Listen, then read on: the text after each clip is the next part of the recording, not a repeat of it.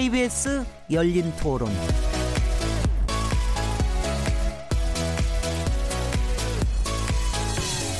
안녕하세요. 묻는다, 듣는다, 통한다. KBS 열린 토론 진행자 시민 김진혜입니다.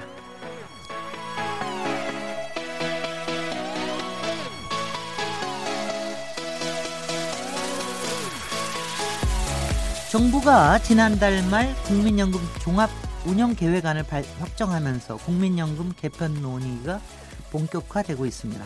정부는 재정 안정보다 노후 소득 보장에 중점을 둔 4개의 국민연금 개편안을 내놨는데요. 국민연금이 이른바 용돈연금이라는 오명을 벗을 수 있을까요? 일각에서는 어떤 방식이 채택되더라도 국민연금 기금 고갈 시기를 대폭 늦추기는 어렵다고 지적하는데요. 국민연금의 지속 가능성을 높이려면 어떤 대책이 필요한 걸까요? 오늘 KBS 열린 토론은 국민연금 개편 어떻게 할 것인가라는 주제로 토론해 보겠습니다. 1월 8일 KBS 열린 토론 지금 시작합니다.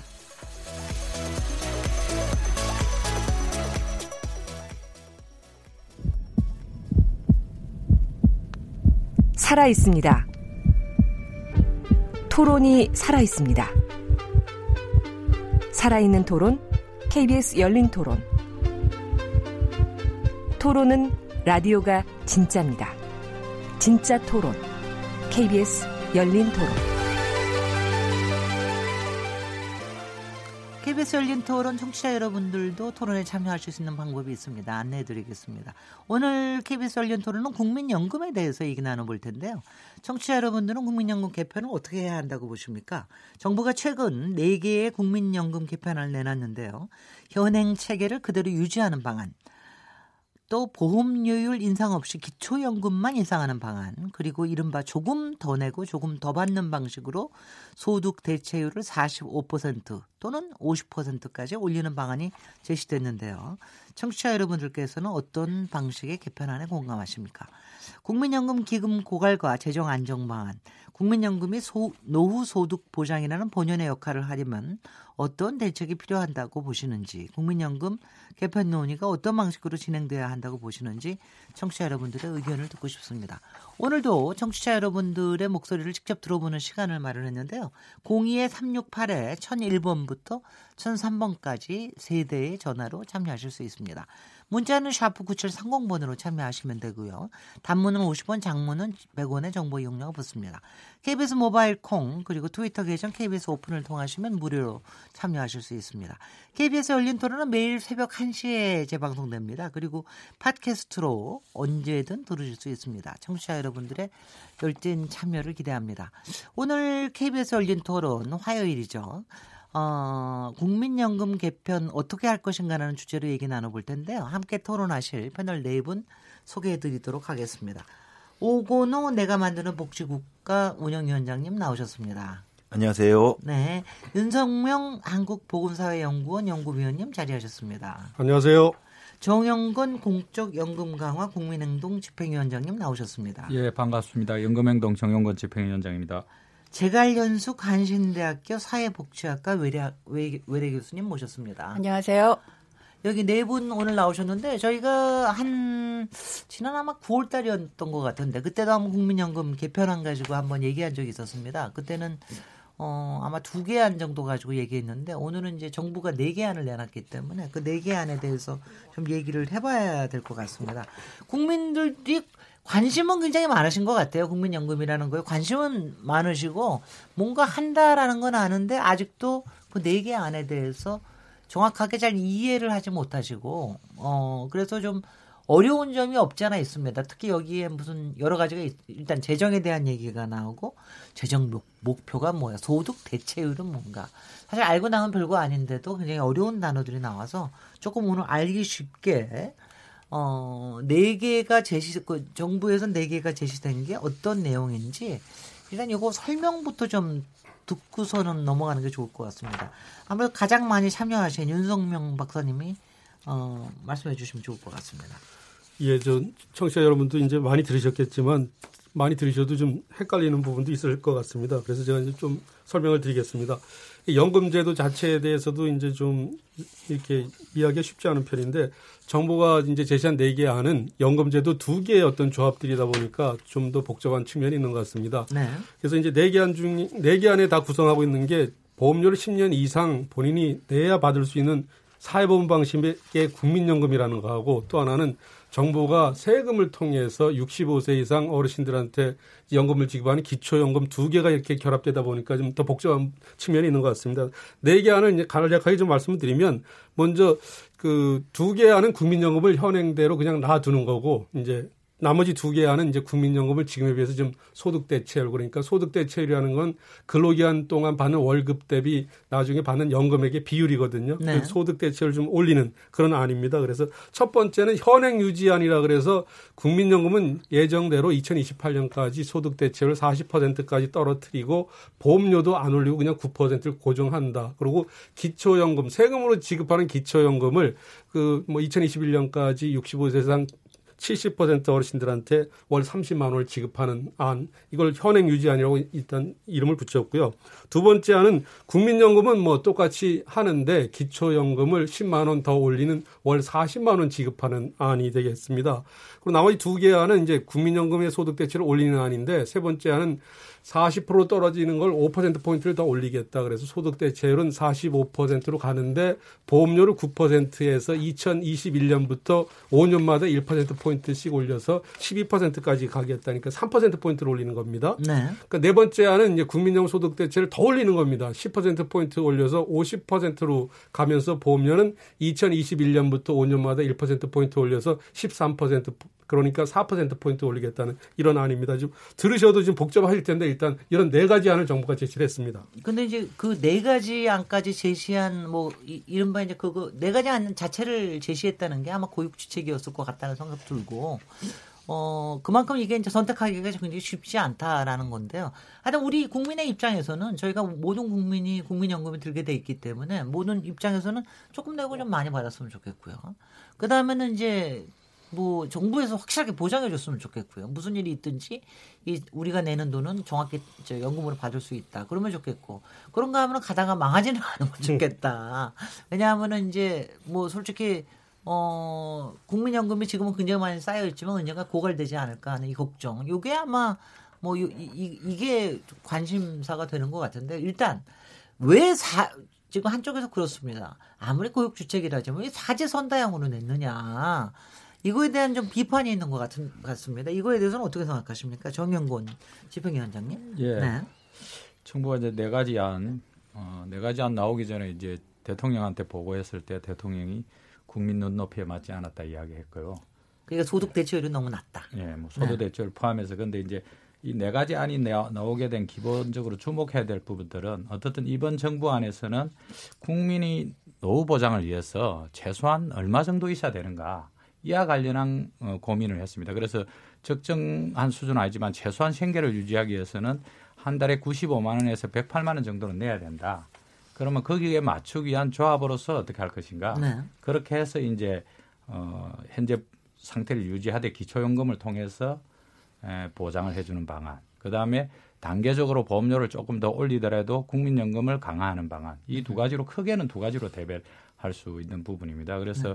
어, 정부가 여전히 국민연금과 관련해서는 여러 가지 국민들의 논란도 많고 걱정도 많고 또 지금 여러 개라든지 뭐 국민들의 수용성도 판단을 해야 하다 보니까 어, 한 개의 안을 갖다 제출하지 못한 것은 뭐 정부로서는 어, 좀 책임 무책임해 보인다는 지적을 충분히 할 수 있을 것 같고요. 네. 그럼에도 불구하고 이번에 국민의 최소한의 노후 보장을 위해서 어느 정도의 돈이 필요한가 관련된 좀 지표를 제출하는 측면에서는 의미가 있고 지금부터 이제 논의해서 정말 단계적으로 보험료를 좀 인상하면서 그나마 적정한 노후 보장이 되게 갈 것인지 아니면 해년 깎여가는 것을 그대로 받아들이면서 기초연금으로 겨우겨우 커버하면서 미래를 더 불투명하고 갈 것인지와 관련한 토론들이 필요하고요. 네. 뭐 KBS를 비롯해서 방송사들이 많은 관심을 기울이면서 국민들도 관심이 집중되고 있기 때문에 지금 현재 경산호에서도 논의가 진행되고 있기 때문에 좀 답을 찾아가는 과정으로 이렇게 보시면 될 것 같습니다. 네.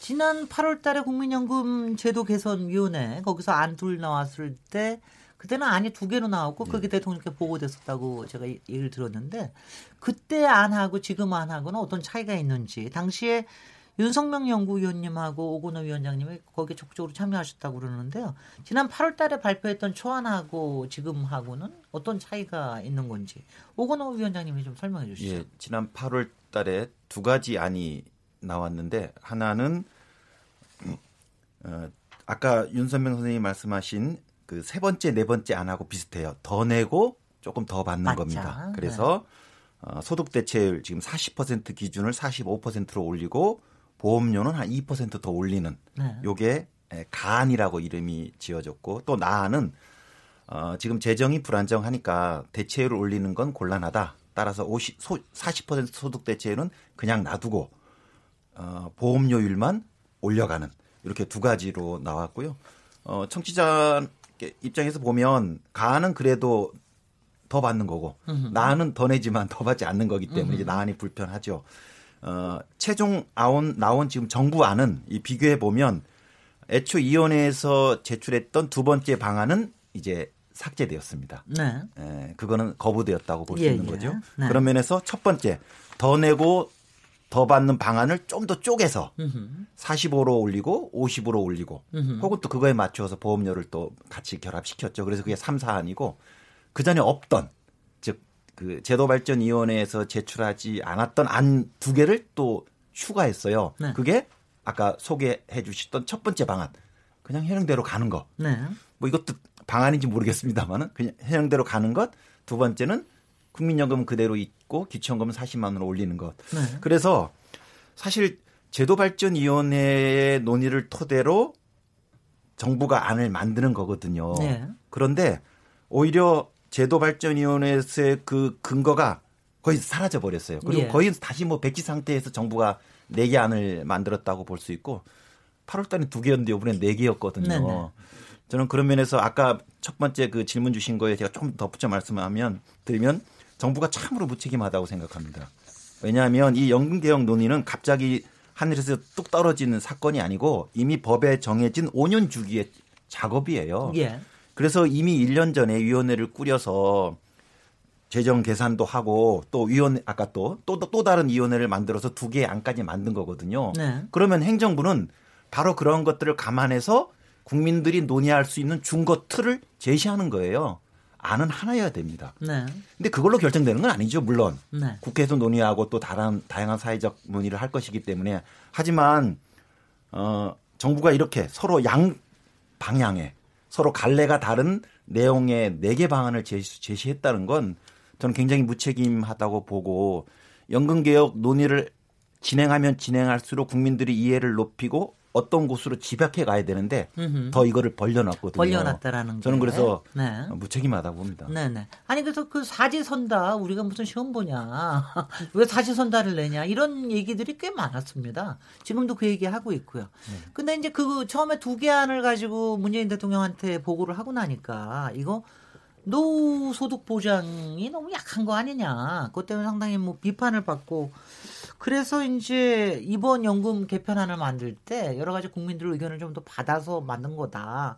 이렇게 얘기를 하는데 제가 연숙 교수님은 어떻게 생각하세요? 이번에 네개 안에 대해서. 그 8월에 제도 개선위원회에서 그 제출했던 두 가지 안이 언론에 사실은 공개될 때 두 가지 프레임이 만들어졌습니다. 한쪽은 노후소득 보장, 네. 다른 한쪽은 재정 안정. 재정 안정. 네. 그래서 지금 그게 가안 나안 이렇게 오 박사님이 어, 소개해 주신 내용이고요. 사실은 근데 이제 우리 국민연금 지금 갖고 있는 현실을 두고 보면 이게 두 개가 쪼개질 수 없는 문제라는 거는 연구자들이 다 알고 있는 문제고요. 어, 그럼 그렇다고 했을 때 사실 88년도에 제도 시행할 때 지금 음 기준으로 봤을 때 말도 안 되는 제도가 맨 처음에 시작이 됐어요. 보험료 3% 내고 그리고 70% 보장을 받는다. 아, 그때 무슨 무슨 새로운 낙원이 펼쳐지는 줄 그러니까 이런 거죠. 네. 이게 쉽게 풀어서 말씀드리면 내 소득이 100만 원인데 월 3만 원씩 40년 동안 붙게 되면 나중에 60세 이후부터 70만 원씩 보장받는다. 이런 얘기였죠. 네.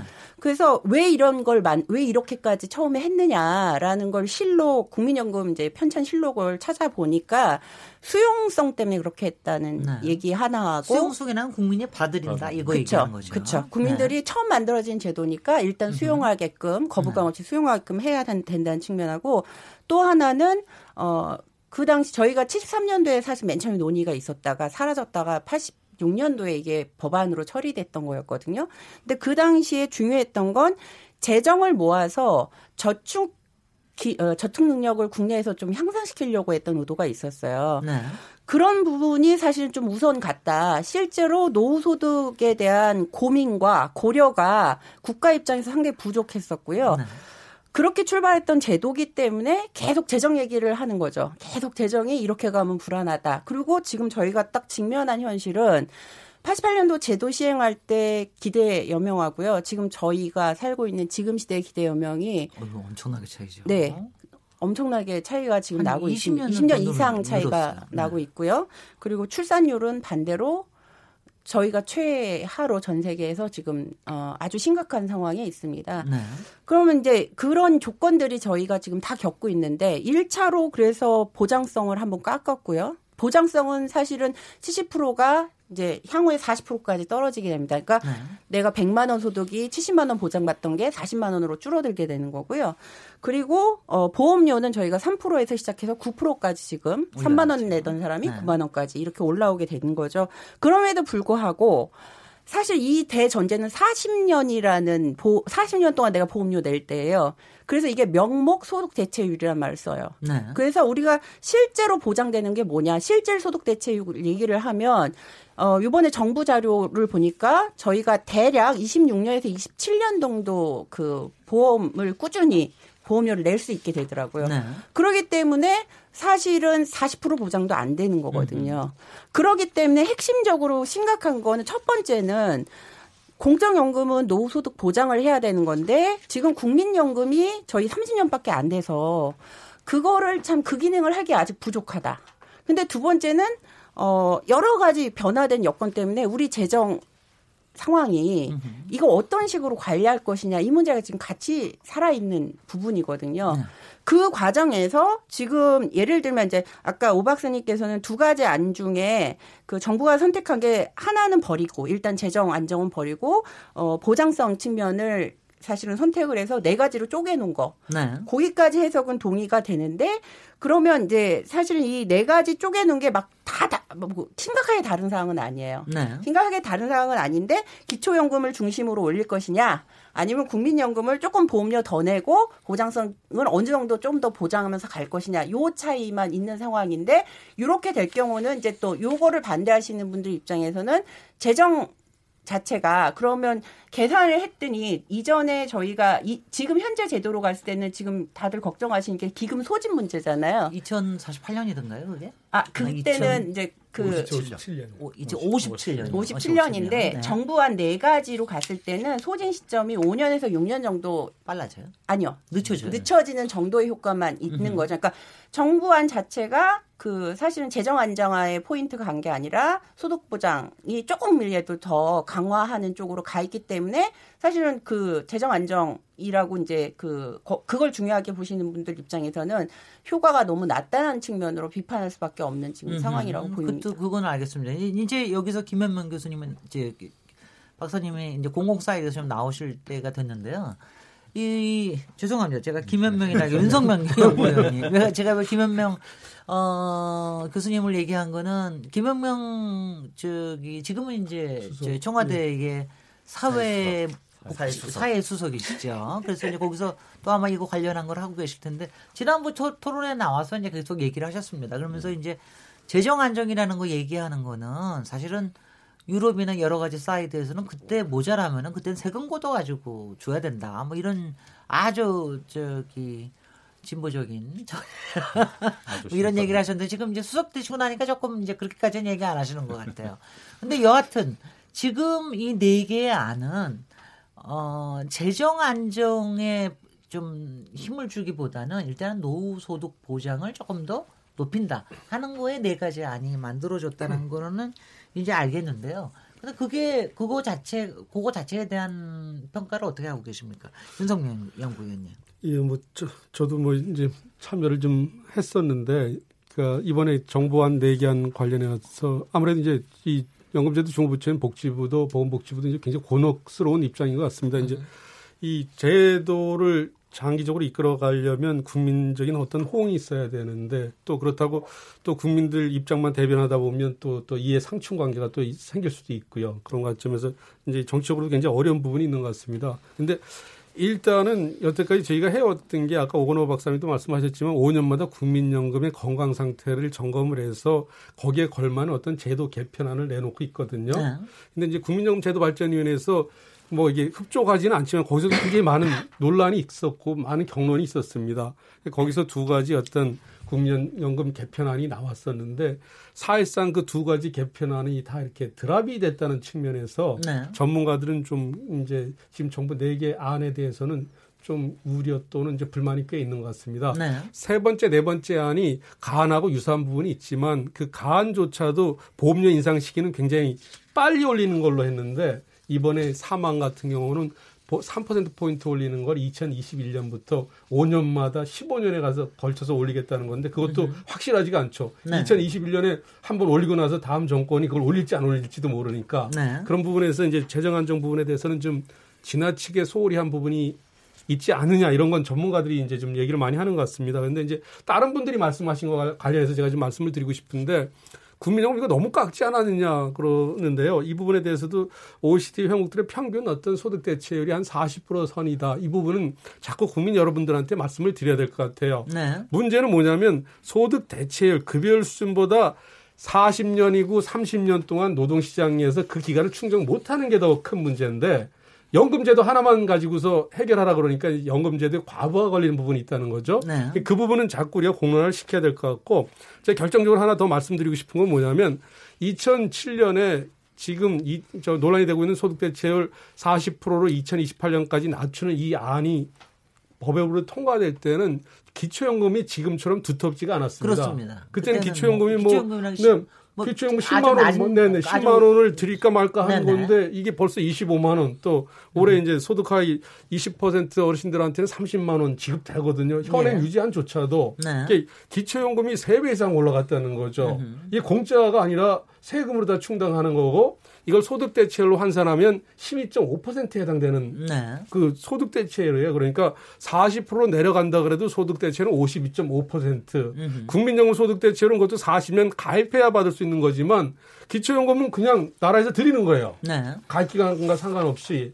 이걸 기초연금이 강화된 부분은 빼놓고서 국민연금 소득 대체율 떨어지는 것만 가지고서 이 공적연금이 너무 약하다 이런 그 말씀들을 많이 하시는 부분에 대해서도 우리가 지금 고민을 좀 해야 될 것 같고요. 자, 예, 이 부분에 예, 대한 예. 반론도 또 듣겠습니다. 윤- 집행위원. 예, 네. 윤 교수님이 이제 뭐 이게 실질 소득 대체율과 관련한 이야기는 없고 명목 소득 대체율 40%만 자꾸 서구하고 비슷하다는데 우리 실제로 이번에 종합 계획에 보면은 25년 근무에 25% 정도 소득 대체율이 안 된다는 거예요. 실제로 받는 게 중요하지 뭐 40년 동안 노동 시간에 있는 사람이 어디 있습니까? 그렇기 네. 때문에 실질 대개 한 25%밖에 20, 한 25, 6년. 예, 25년 정도 정확하게 네. 말씀하신 25년 도 이렇게 돼 있고요.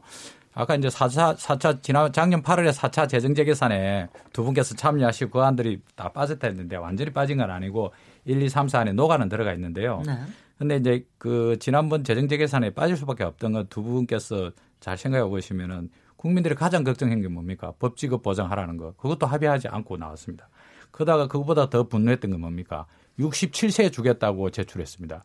그 국민들이 다 장래연금이냐 죽을 때 주냐 이렇게 했기 때문에 그, 그 두 가지가 사실은 4차 재정재계산 하는 과정에서 전문가들이 제대로 국민 의견이라든지 국민의 수용성을 반영하지 못하다 보니까 그 안들이 사실은 사라질 수밖에 없는 그런 한계도 있었다. 그래서 뭐 꼭 그렇게 섭섭하게 생각하실 일은 아닌 것 같고 1, 2, 3, 4에 녹아 있기 때문에 이제부터 좀 논의를 본격화 해도 될 거고 문제는 실질적으로 우리가 노후에 얼마나 받느냐 실질 소득대 체율이 얼마를 만들 것이냐 그래서 최소한의 생, 생활을 자존감을 지킬 수 있는 생활을 하기 위해서는 얼마가 필요한가 요걸 판단하는 것이 대단히 중요할 것 같습니다. 그러니까 하나 더 저도 말씀드리고 싶은 게 제가 연속해서. 예. 그 아까 이제 말씀 중에 연금제도 하나로 이제 다 핸들링 하려고 하는 게 좀 문제다라는 지적을 하셨는데 사실은 우리가 국민연금제도가 전 국민에게 확장됐던 국면이 IMF 경제위기 이후에 김대중 정부가 사실은 생산복, 생산적 복제하면서 좀 확장됐잖아요. 근데 그 시점에 우리나라 노동시장이 그때부터 지금까지 저희가 핵심적으로 갖고 있는 게 노동시장 유연성이고 비정규직 의 증가가 우리 결과로 갖고 왔잖아요. 근데 이런 문제들이 요번에도 또 개정안 중에 보니까 이제 특수고용 노동자들 어떻게 편입시킬지 고려하겠다 이게 들어와 있지 실제로 방법은 고안이 안 돼 있어요. 근데 연금제도 가지고 이제 논의를 하는 공간에 들어가면 어, 여기선 연금제도 얘기만 하지 노동시장 얘기는 노동시장 쪽에서 해야 된다 이렇게 좀 분리를 쳐요. 네. 그 이게 무슨 얘기냐면 노동시장은 이미 굉장히 유연돼, 유연화돼 있는데 연금 제도는 굉장히 경직돼 있다는 거죠. 이 경직돼 있는 이 제도 자체가 지금 변화되어 있는 노동시장 즉 제가 아까 강조드렸던 게 실질 소득 대체율이 중요하다고 말씀드렸는데 네. 실질 소득 대체율은 꾸준히 보험료를 가입하는 것 가입 유지를 꾸준히 하는 걸로 가능한 건데 상대적으로 비정규직 노동자들이거나 네. 아니면 그리고 고용의 불안정성이 높으신 분들 대표적으로 파견 노동자들이 여기 다 해당됩니다. 네. 이런 분들 같은 경우는 어, 그 들쑥날쑥하신 편이 많기 때문에 꾸준히 차곡차곡 이걸 쌓아가는 게 상대적으로 불안해요. 네, 네. 그럼 이거는 어디서 해결해야 될 것이냐? 그 사실은 그 연금제도 그 5년에 한 번씩 개편 논의할 때마다 계속 매뉴얼 매뉴로 올라가 있어요. 특수고용. 노동자들 어떻게 할 것이냐. 근데 해소를 못 하고 있다는 거죠 네네. 지금까지. 아니, 그, 아니, 뭐, 그것도, 뭐냐면 다들 입장을 다 이해를 하겠습니다. 근데 요번엔 또 재정에 대해서 한번 얘기를 해보죠. 아무래도 이렇게 하다 보면은 재정에 대한 문제 제기를 많이 하는데 박농호 보건복지부 장관이 이 얘기를 하셨어요. 사실 이 재정에 대해서는 한, 이제 한 앞으로 50년 뒤에 고갈 문제가 나타날 거라고 지금 예측을 하는 건데 그때 또 어떤 국민연금 재정이 어떻게 될지를 미리 정확히 예측한다는 건 쉽지 않은 일이다. 그러니까 이걸 좀 여러 가지 지금 필요한 일을 하면서 하면서 이거를 또 그다음 맞춰보자 이런 태도를 좀 취하시는 것 같은데 그 부분에서 어떻게 생각하시는지요? 저도 오건호 위원장님. 장관의 그 말씀을 들었는데 네. 되게 실망스러웠어요. 네. 그러니까 어, 이 연금 재정에 대한 이해가 충분치 않구나 제가 감히 그렇게 말씀드릴 수 있는데 다른 나라들도 다 70년 근방의 기간으로 장기 계산을 하거든요. 네. 그리고 우리가 70년 후에 우리가 어떻게 살지를 예상할 수는 없습니다. 하지만 우리가 국민연금 계산에서의 이 70년이라는 건 우리가 어떻게 사는 거를 예측하는 게 아니고요. 네. 연금 재정 구조를 보는 거예요. 네. 그럼 연금 재정 구조는 수입과 지출의 관계인데 수입은 어떻게 정해지느냐? 우리 소득의 9%로 그걸 내니까 정해질 거고요. 네. 지출은 어떻게 정해지느냐? 그게 지금 40% 소득 대체율이니까 자기 소득의 40%로 정해지거든요. 그래서 우리가 미래 재정을 전망한다는 건 수입과 지출의 총량의 관계, 수지 관계를 보는 거예요. 네. 그게 같으면 뭐 괜찮다고 볼 수 있고 너무 격차가 크면 불안정하다 어떤 조치가 필요하구나를 우리가 그 진단하게 되는데 수입이나 지출이 근본 기본적으로는 다 소득이라는 하나의 변수에 연동되기 때문에 이게 객관적으로 진단이 가능한 거예요. 우리가 지금 40% 소득 대체율에 9% 내고 있는데 다른 나라들 17% 18% 내거든요. 네. 바로 요 문제 때문이에요. 그러니까 우리가 지금 아까 57년 앞으로 40년 후에 기금 소진이라는 전망이 나온 거고 그 이후에 우리는 9%를 내지만 미래 아이들은 27%씩 내는 걸로 나오거든요. 이게 고민이에요. 똑같이 40% 소득 대체율 적용받는데 우리는 9%만 내고 미래 아이들은 세배를 내는 것을 지금 우리 입장에서 아직 걔네들은 태어나진 않았지만 이게 과연 온전할 건- 건가? 저는 그런 면에서 이 연금 재정 계산에서 70년의 방법론은 지금 많이 정립돼 있는 거거든요. 물론 딱, 딱 착륙 지점을 알아맞히지 못하더라도 그 추세는 분명히 확인된 것이기 때문에 네. 지금부터 어떤 조치를 취해야 되는데 장관께서 또 사실 이런 말씀하시는 분들이 많아요. 그 미래일을 어찌 알겠느냐. 예, 예. 네. 5년, 10년만 하자. 네. 저는 굉장히 아니, 아니, 저, 저도 뭐 그거는 그런 것 같습니다. 솔직히 복지부 장관 특히 지금 현재, 현행 정부의 입장이기도 하겠으나 네. 뭐 소득 보장을 하는 건 좋지만 사실 그 뭐 예측하기 힘들다 그래서 예측 안 하고서는 일할 수 있기는 좀 어려운 것 같은데 한 가지만 제가 좀 여쭙- 여쭙겠습니다. 여기서 왜냐하면 저희가 이제 1부는 조금 설명을 하고 하고 2부에서 좀 논쟁을 해서 차곡차곡 좀 얘기를 하는데 시간을 좀 많이 썼으면 좋겠어서요. 그 그러니까 잘 설명을 하면 어, 그, 납부하는 율이 지금 9%에서 어느 정도까지 올라가는 거에 대해서 국민들이 납득할 수 있을 것이다. 라는 얘기를 또 장관께서 한번 하셨는데 그 부분에 대해서는 또 어떻게 생각하십니까? 음, 제가 좀 말씀드릴까요? 그러니까 네네, 일단은 연금 제도라는 게 우리가 만든 제도가 아니라는 걸 전 자꾸 강조드리고 싶습니다. 그러니까 좀 좋지 않은 표현이 그러니까 우리가 배웠다고도 할 수도 있는데 좋지 않은 표현은 베꼈다고도 이렇게 얘기할 수 있거든요. 서양 사회에서 만든 제도 우리가 그냥 그 비슷하게 갖고 왔습니다. 갖고 왔는데 우리가 저기 사회 구성원들이니까 정책 당국자나 우리나라 이해관계자 전문가들이 사심이 없이 국민들한테 제대로 전달한다 그러면 아까 오건호 박사님 말씀을 하셨거든요.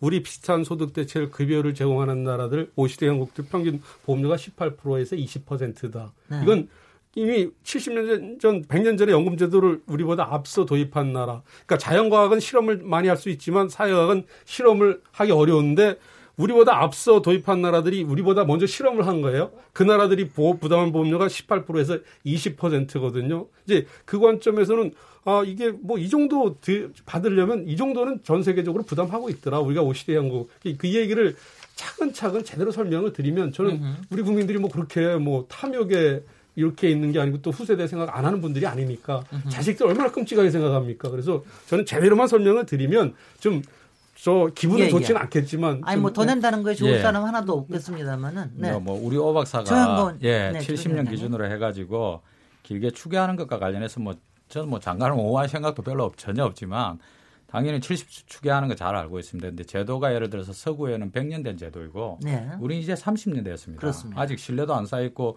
국민들이 제대로 받지도 않고요. 2030년 돼서 예를 들어서 베이비 무분들이 국민연금을 받고 아 우리 부모들을 갖다 국민연금이 부양해 들어가기 시작하면은 제도에 대한 신뢰성도 높이고 또 보험료 더 내도 괜찮겠다는 신뢰도 높이면서 제도가 성숙되면서 만들어지는 겁니다. 근데 100년 된 거하고 지금 30년 된 걸 똑같이 비교해 가지고 이야기하는 것도 무리다. 그다음에 음. 70년 재정 추경 마찬가지로 지난번 4차 재정 재결 산하면서 뭐 80년 해 가지고 적립 배율 1배 이야기하는데 적립을 얼마나 해놓는가 관련해서는 뭐 독일 같은 데는 6주 정도밖에 적립 안 해놓고 부가 방식으로 가고 있는 거 아닙니까? 네.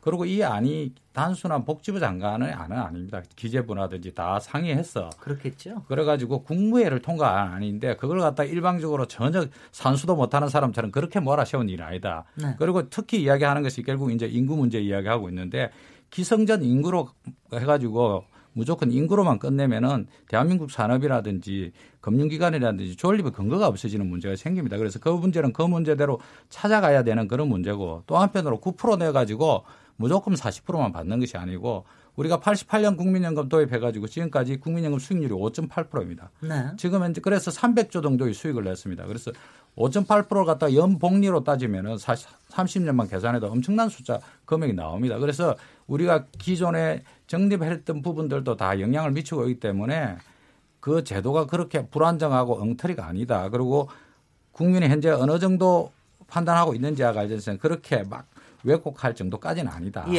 예.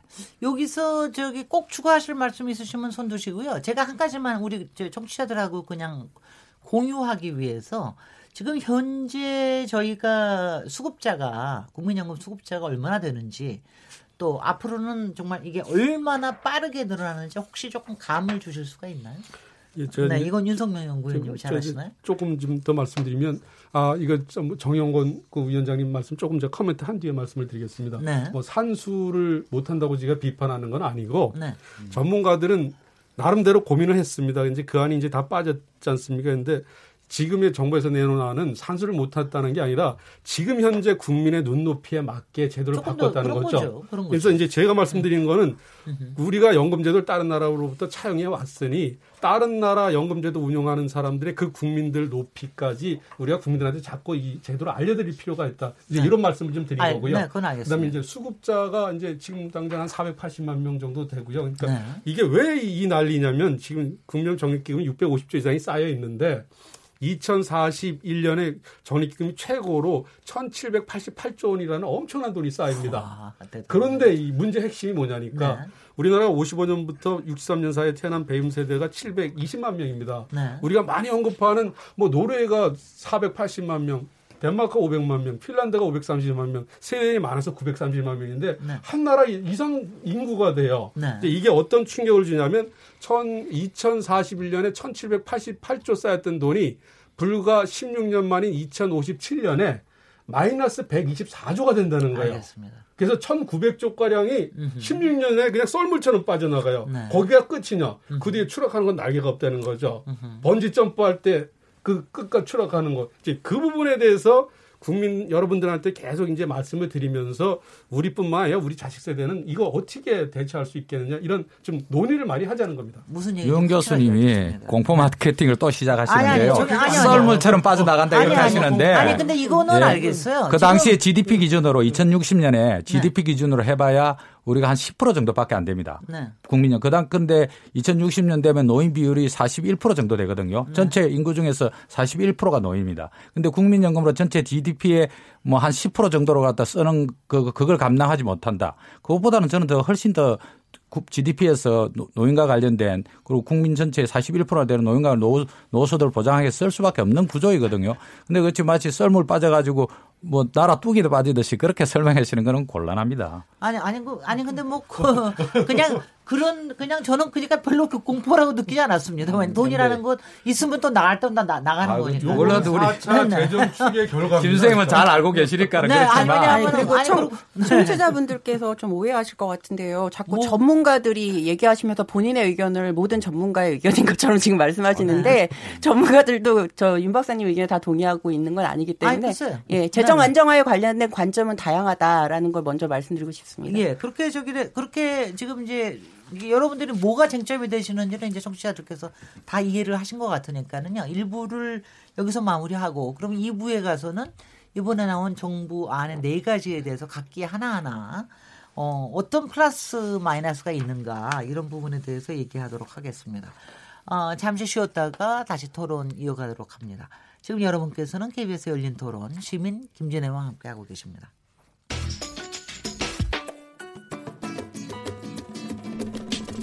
묻는다, 듣는다, 통한다. KBS 열린 토론. 듣고 계신 청취자 여러분, 감사드립니다. 들으면서 답답한 부분은 없으신가요? 궁금한 점은요? 그렇다면 함께 토론에 참여하시죠. 유료 문자 샵 9730을 이용하시면 됩니다. 단문은 50원, 장문은 100원의 정보 이용료가 있습니다. 스마트폰 어플리케이션 KBS 모바일 콩을 통해서도 무료로 참여하실 수 있습니다.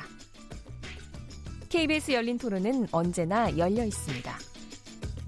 듣고 계신 KBS 열린 토론은 매일 밤 1시에 재방송됩니다. 덜 내고 더 받으면 뭐 빨리 고갈되죠. 그래서 그건 좀 불안하기도 하고 그렇죠. 뭐. 정책 하는 사람들이 물론 다 생각이 있겠지만 결국은 좀 더 내고 좀 덜 받아야 돼. 그게 합리적이지 뭐. 다른 방법이 있겠습니까? 미래를 위해서.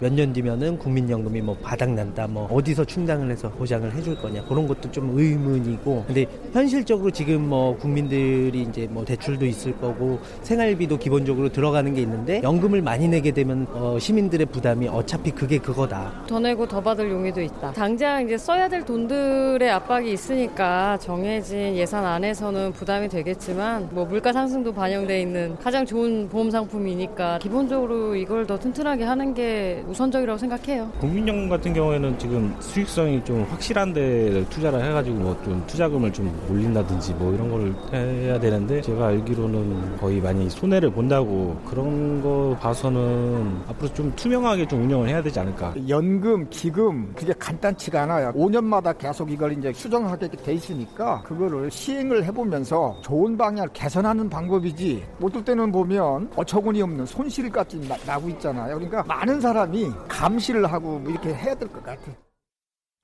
네, KBS 열린 토론 오늘 국민연금에 대해서 얘기하고 있는데요. 일단 시민들 목소리 들으니까 이건 알겠습니다. 국민연금 제도 자체에 대한 신뢰와 기대가 상당히 높다는 거. 이거는 굉장히 정말 이거는 우리 국가로서 또 국민으로서 굉장히 좋은 바람직한 것 같고요. 그래서 개선이 더 필요한 거겠죠. 어, 많은 청취자분들이 문자를 주셨습니다. 우리 그 문자들 의견을 좀 들어보도록 하겠습니다. 정희진 문자 캐스터. 네, 안녕하십니까. 문자캐스터 정의진입니다.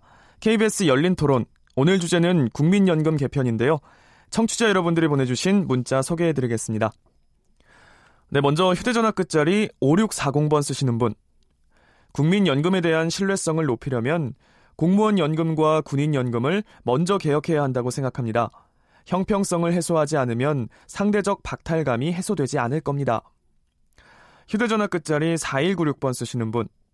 국민연금을 몇 퍼센트 올리느냐 논쟁이 벌어지고 있는데요. 운용을 얼마나 잘하느냐도 문제이지 않을까요? 작년의 경우 국민연금 위탁운용 수익률이 저조하다고 하던데 그게 사실이라면 수수료가 아깝습니다 해주셨네요. 콩으로 의견 주신 웅스라는 아이디를 쓰시는 분입니다.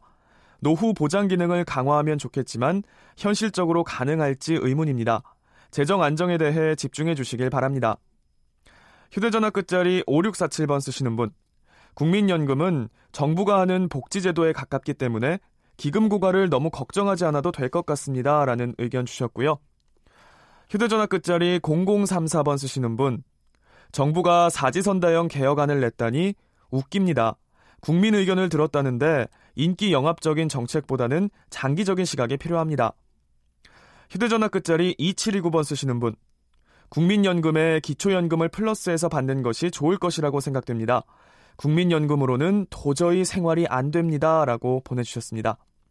휴대전화 끝자리 8436번 쓰시는 분. 개혁도 중요하지만 수익 구조를 개선해야 한다고 봅니다.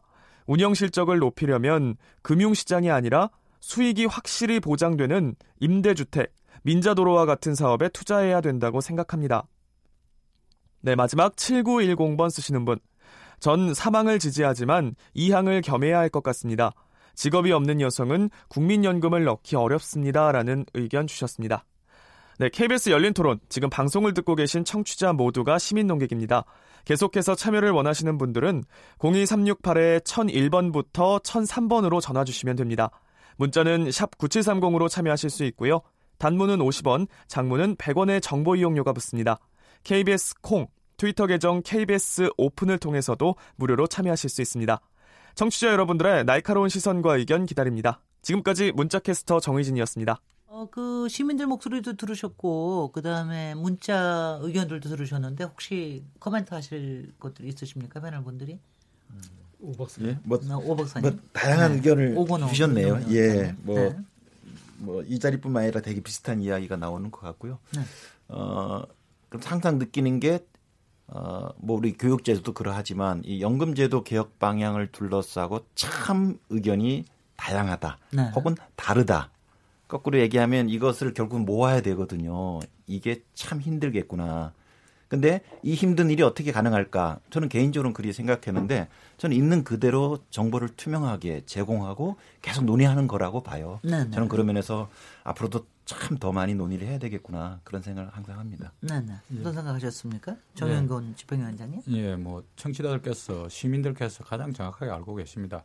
어, 뭐 과거보다도 국민연금에 대한 신뢰도가 많이 높아졌습니다. 네. 특히 그 삼성물산 제일모직 그 건이 터지고 나서 내 연금이 왜 손대냐 이런 국민들의 엄청난 반응도 있었고요. 그래서 국민연금을 단계적으로 잘해서 노후를 준비하자 이것과 관련해서는 이견을 가지기 어렵다고 저는 봅니다. 음흠. 현재 준비하지 않으면 미래도 어려운 것이고 오늘 밖에 많이 춥습니다. 저 걸어오면서 정말 우리의 노후가 이런 것 같아서 정말 훨씬 더 힘들었는데요. 그 국민의 노후를 해결하기 위해서 우리가 조금 더 지혜를 모아줬으면 좋겠습니다. 네. 네, 혹시 여기 추가하실 말씀이 있으신지. 네, 윤- 다 윤석명 한마디씩. 하죠. 네, 한 마디씩 하세요. 제가 연속 교수님. 네, 네. 제가 먼저 네. 그러니까 사실은 그 국민연금이 사회보험 제도로 운영되고 있는데 저희가 그 사회보험이라는 건 이제 공적연금이라고 해서 아까 이제 한 시민분께서 국가가 책임지는 거기 때문에 기금이 소진되는 거에 대해서 걱정 안 된다 이런 얘기를 하셨어요. 그러니까 그게 무슨 얘기냐면 저희가 사실은 계속 한쪽으로는 이 재정 안정화라는 고민에 이제 오 박사님은 어, 한- 이거를 다 드러내서 70년 동안 벌어질 어떤 이제 그 예상되는 그림 안에서 우리가 어떤 방안을 차자를 딱 수입과 지출 요것만 갖고 얘기를 네. 하시는 거고요. 네. 저는 공적연금은 수입과 지출만 갖고 얘기하면 안 된다고 생각하는 입장이어서 음흠. 공적연금은 저희가 여기에 들어갈 게 그러니까 세대 간 연대, 세대 간 계약이라는 부분과 그게 무슨 얘기냐면 저희가 지금 낸 보험료보다 많이 받는다는 얘기는 들으셨죠, 다들. 그러니까 구- 국민연금은 내가 낸 연금 보험료보다 나중에 급여를 훨씬 더 많이 받습니다. 보니까는 저 오래 살면은 엄청나게 받더라고요. 네, 적어도 20년 이상 받, 네. 받게 될 경우에 네. 내가 낸 거 한 두 배 정도는 보장이 예, 예. 됩니다. 네. 그러면 단순하게 생각해 보면 이거 그럼 누가 내는 걸까? 누가 음. 부담하는 걸까에 대해서 쉽게 말씀드리자면 반은 내가 책임지는 거고 반은 세대 간 계약이다. 라는 그렇죠. 거예요. 바로 이게 사- 민간연금하고 다른 공적연금의 기능이고, 그러면 왜 이런 것을 하느냐, 왜 이렇게 작동시키냐, 그거는 한국뿐만 아니라 아까 이제 계속 얘기를 하셨지만 해외에서도 마찬가지고 우리가 노후 소득 보장을 위해서 가장 안전하게 지금까지 인류가 선택했던 방식은 세대 간 연대를 통해서 노후 소득 보장을 해오는 방식이 있었다는 거죠. 그럼 이 부분을 이 공적인 성격의 부분을 재정이라는 것을 고민할 때 어떻게 높게끔 만들 것이냐 이 얘기도 좀 같이 풍성하게 됐으면 하는 게 바람입니다. 네네. 저는 네. 그 청취자분들, 청- 네, 청취자분들 의견에 대해서는 좀 코멘트를 드리겠습니다. 네. 생각보다는 지처럼 이제 좀 재정 안정을 강조하는 사람들한테 용기를 북돋아 주시는 의견들이 좀 꽤 있어서 네. 좀 굉장히 좀 반갑습니다. 그래서 그런 말씀을 주시는 게 그동안 저희가 국민연금제도에 대해서 이제 말씀을 이렇게 드리, 드렸던 부분에 대해서 좀 이제 많이 이제 이게 느끼시고 또 고- 공감하신 부분이 있지 않나 이런 생각을 하고요.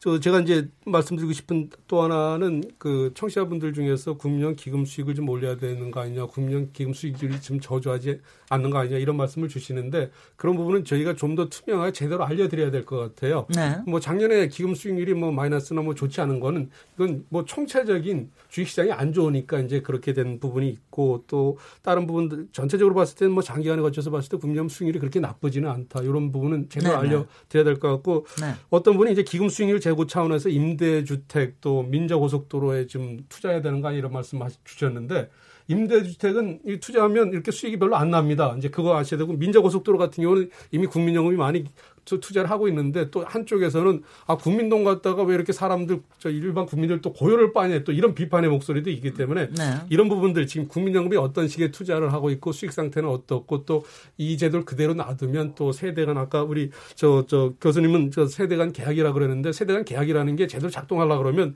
그 인구 구조가 평탄하고 또 그 계약이 공평해야 되는데 지금 이대로 갖고 가면 나중 후세대가 좀 굉장히 불공평하니까 그 부분을 우리가 좀 알려드리자는 취지죠. 이제 그런 관점에서 전체적으로 청취자분들께서 예전에 비해서는 연금제도에 대한 이해폭이 좀 넓어지는 것 같아서 저희 같은 경우는 굉장히 좀 반갑고 고맙습니다. 네, 네. 알겠습니다. 이게 지금 연금 지급이 시작된 지가 얼마 안 됐죠? 한 7년? 지급 자체가 시작이 된 게 한 10년 됐나요? 1988년에 연금 제도가 도입돼서, 도입돼서. 지금 30년이 지나, 지났고요. 네. 그다음에 연금 수급권이 지금 10년이 지나야 연금 수급권이 발생하는데 그 초창기에는 5년이었어요. 예. 그러다 보니까 어, 어, 그렇게 따지면 어, 거의 뭐 수급- 20년, 25년 어, 가량 그렇게 됩니다. 됐군요. 근데 왜 최근에 근데 아 제가 한 가지만 좀왜 최근에 와서 이 국민연금 개혁에 대해서 갑자기 꼭 필요하다고 이렇게 얘기가 되는 무슨 특별한 이유가 있습니까? 아니면 5년이 됐기 때문에 얘기를 하시는 그러니까 겁니까? 지금 이제 원래 국민연금제도가 1988년에 도입이 됐는데 네. 아까 말도 안 되는 제도로 도입했다고 우리 재갈 연수 교수님 말씀하셨잖아요. 보험료 3% 내면 소득 대체율 70% 주는 거. 70% 예. 예, 그거는 뭐 그- 이걸 이런 식으로 생각하면 될 것 같아요. 아무 우리나라 전통적으로 국가에서 나라에서 하는 정책에 대해서는 불신이 많고 많은 국민들은 않은 이런 생각을 하지 않습니까? 정부 정책 반대로 하면 돈 번다 그러고 정부 정책 반대로 하려고 자꾸 그러는데 어느 날 듣보잡인 국민연금이 뭐 보험료 뭐 한 20% 내고 연금 얼마 줄게 하면 이거 정부가 또 사기치는 거 아니냐 또 세금 거두려고 이상한 제도 만든 거 아니야 이러니까 처음에는 수용성 확보 차원에서 그런 거죠. 뭐 그- 네. 그 제도를 도입하고 보니까 이게 대책이 없는 거예요. 그래서 10년 만에 1998년에 아 이거 그대로 놔두면 안 되겠다 싶어서 98년 말 연금법을 개정할 때 5년마다 국민연금의 장기 재정 상태를 점검해서 글쎄요. 문제가 있으면 네. 공론화 붙여서 필요하면 고치자. 그래서 2003년, 2008년, 2013년, 2018년 이렇게 5년 주기로 논의가 되는데 네. 2007년에 한번 고쳤거든요. 네. 그리고 나서 이제 우리가 아무것도 못 하고 있어요. 그런데 2007년 고칠 때도 반쪽짜리 개혁이라고 보험료 인상을 못 했습니다. 그런 상황에서 경제 성장은 떨어지고 노인 인구는 급증하고 또 전체적으로 사회 환경이 안 좋다 보니까 그대로 놔두면 좀 문제가 있는 거 아니냐. 거기다가 또 저 대규모 아까 제가 말씀드린 그 720만 명의 배분 세대들이 본격적인 퇴직을 앞두고 있는데 나 애들 자식들 가르치다 보니까 내 노후 준비가 하나도 된 게 없어. 나 그대로 나가면 내 노가 불안해. 그런 네. 어떤 노후 불안까지 겹쳐지면서 이제 국민연금이라는 문제가 전체적인 어떤 큰 사회 문제로 알겠습니다. 이제 될때 그러니, 그러니까 지금 2018년에 5년마다 한 번씩 이걸 하지만 올해 꼭 결정을 꼭 해야 된다는 법은 또 없는 거군요.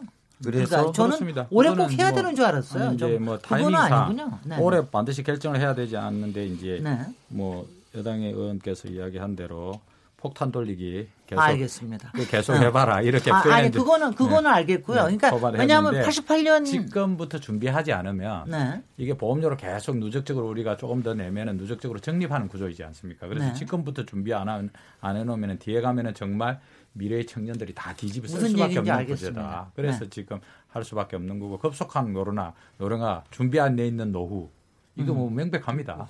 아안 제가 돼. 지금 그 얘기를 예. 드린 뜻은 뭐냐면은요. 예. 이 공, 공포 마케팅 좀안 하려고요. 지금 막 예. 결정하지 않으면 온 세상에 뭐가 이거 안 될 듯이 막 예. 그렇게 그런 문제는 아니다. 요번에 한번 정하더라도 또 우리가 여러 가지 경제 상황이나 인구 상황이나 이런 거에 따라서 또 이제 디자인을 또 달리할 단, 있는 뭐 단계적인 좀 그림 네, 그런 정도의 원- 여유는 예. 있다. 예. 아, 요 요거를 알고 잠시 쉬었다가 2부 들어가겠습니다. 지금 이- 지금 여러분께서는 KBS 열린 토론 시민 김진애와 함께하고 계십니다.